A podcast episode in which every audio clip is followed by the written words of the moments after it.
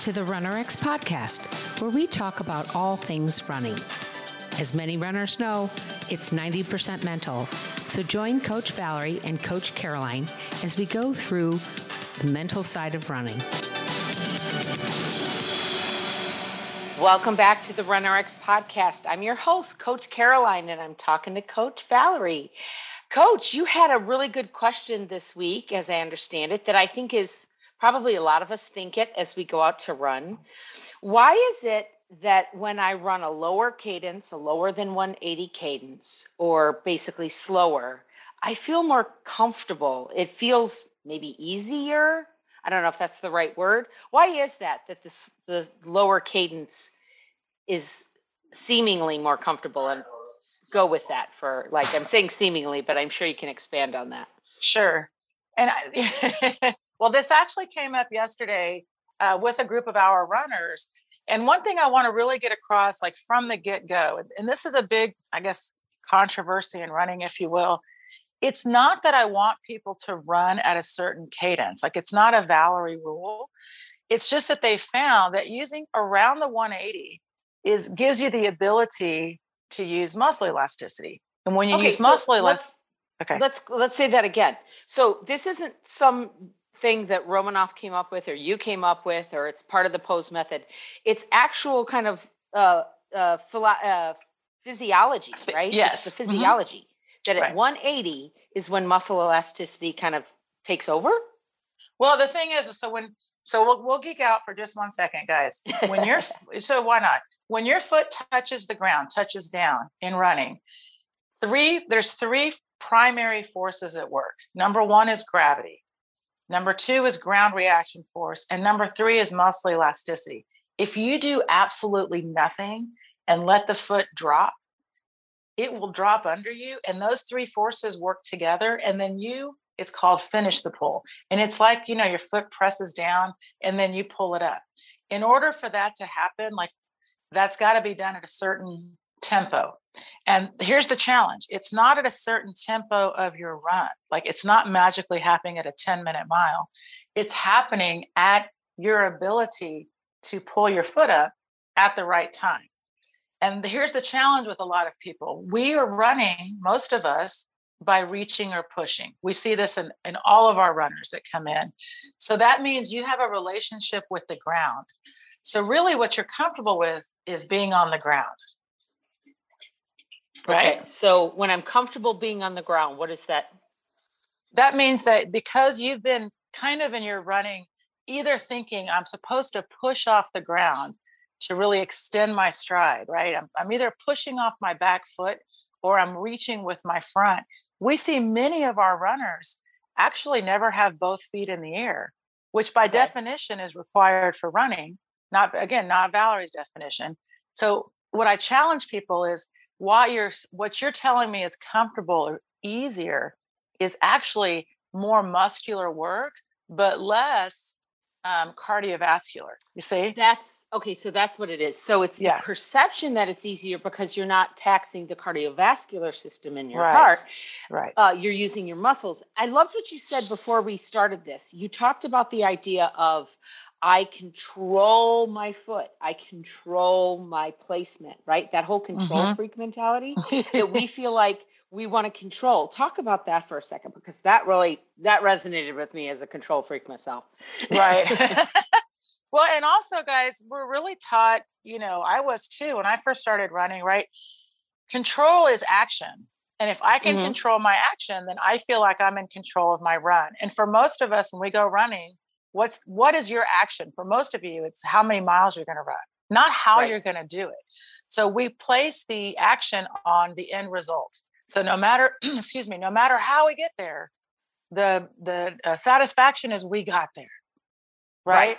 When you and i kind of say that all the time we see so many people guys out there and they're like it was so hard and the struggle was there and i pounded through it and i got through it. And we're like oh my gosh that sounds terrible.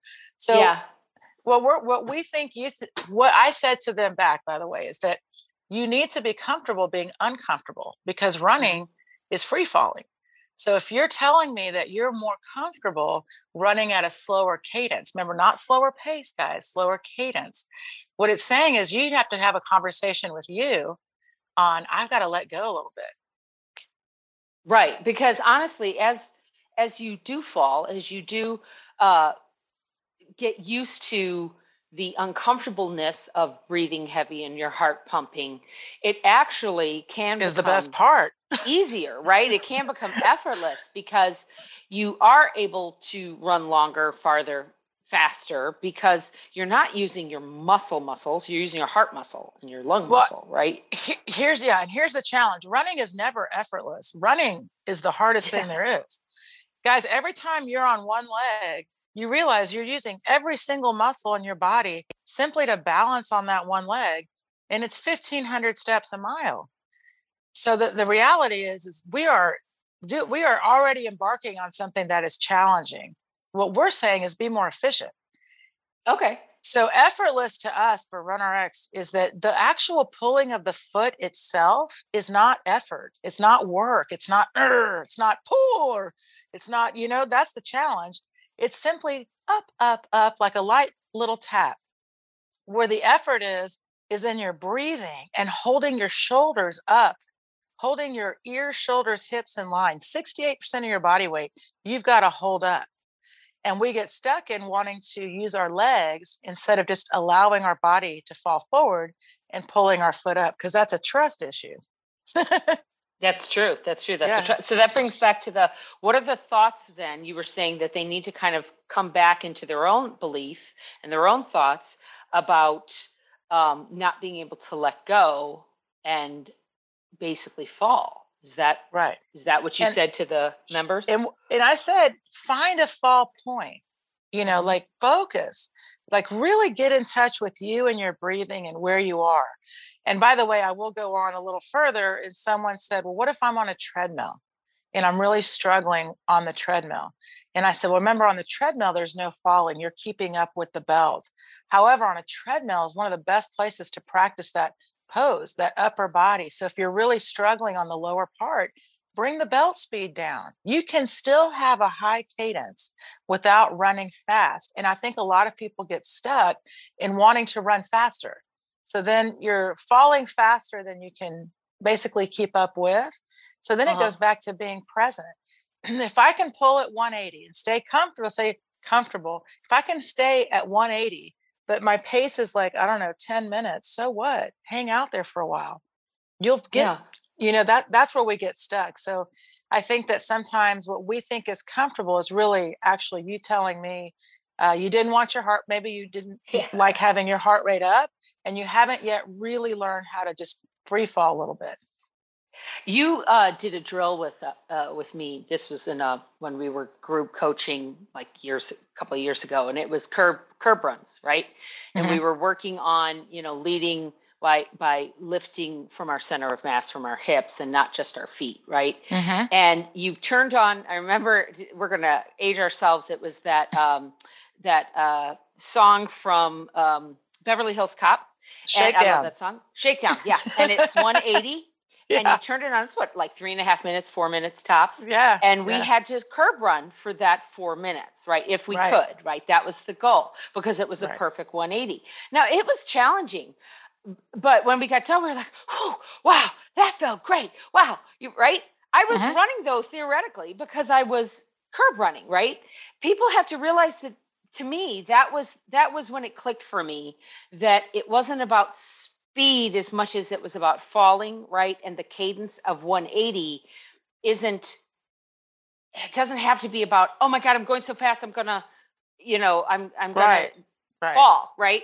Well, you are falling, but I didn't want to say it like that. It was like when you're on a treadmill and you can't keep up and you're afraid you're going to face plant. Right. I didn't feel like that at all, right? Yeah, right.